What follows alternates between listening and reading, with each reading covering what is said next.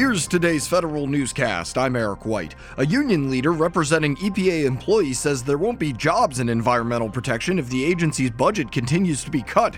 John O'Grady, president of the American Federation of Government Employees, Council 238, says the 31% cut to funding will devastate the agency and trigger a recession in the environmental field. The Trump administration is proposing a $5.7 billion budget for EPA. The National Treasury Employees Union is urging the Trump administration not to get rid of the Public Service Loan Forgiveness Program. The president's 2018 budget proposes eliminating it. It forgives remaining student loan balances for employees who work for a government or nonprofit organization, but the administration says the program unfairly favors some career choices over others. NTEU says eliminating it would prevent agencies from recruiting top talent. More than 1,100 airmen have been kicked out of the Air Force in the past two years as part of its 2014 force reduction. Despite that, though, the branch has been trying to increase its end strength in the last year and a half. The Air Force hopes to continue growing to 321,000 in 2018.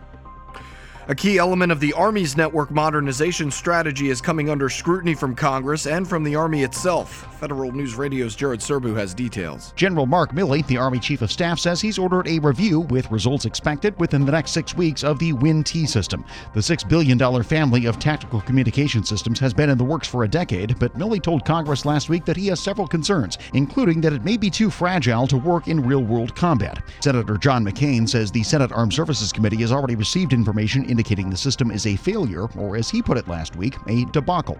Jared Serbu, Federal News Radio. The Trump administration continues its push to reduce regulations, this time in the Energy Department. DOE wants the public's input on which of the agency's rules could be modified or repealed altogether.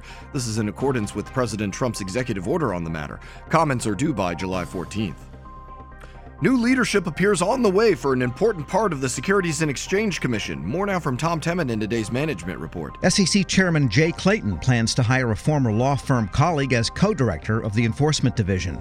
The Wall Street Journal reports Steven Peikin would join the acting enforcement director Stephanie Avakian. Peikin runs the Criminal Defense and Investigations Group at Sullivan and Cromwell. For eight years, he was Assistant U.S. Attorney in Manhattan, heading a task force on securities and commodities. I'm Tom Temin. Longtime Republican legislative aide Henry Kerner is President Trump's pick to run the Office of Special Counsel.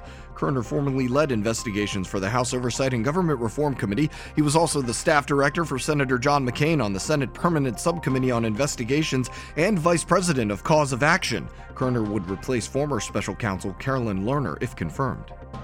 Lawmakers want to expand a popular approach to finding software vulnerabilities. A bug bounty program may be coming to the Homeland Security Department. Four senators introduced the Hack Department of Homeland Security Act.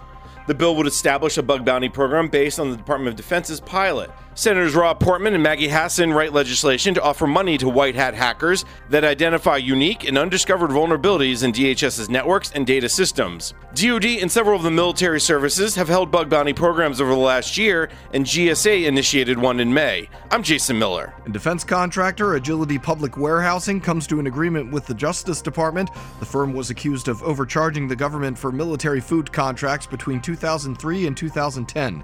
In exchange for having its seven year suspension lifted, Agility will pay $95 million to resolve civil fraud claims and forego $249 million it claims the U.S. still owes it. Find these stories on federalnewsradio.com and subscribe to the Federal Newscast on Podcast One or iTunes. You can also follow us on Twitter at Federal Newscast. I'm Eric White.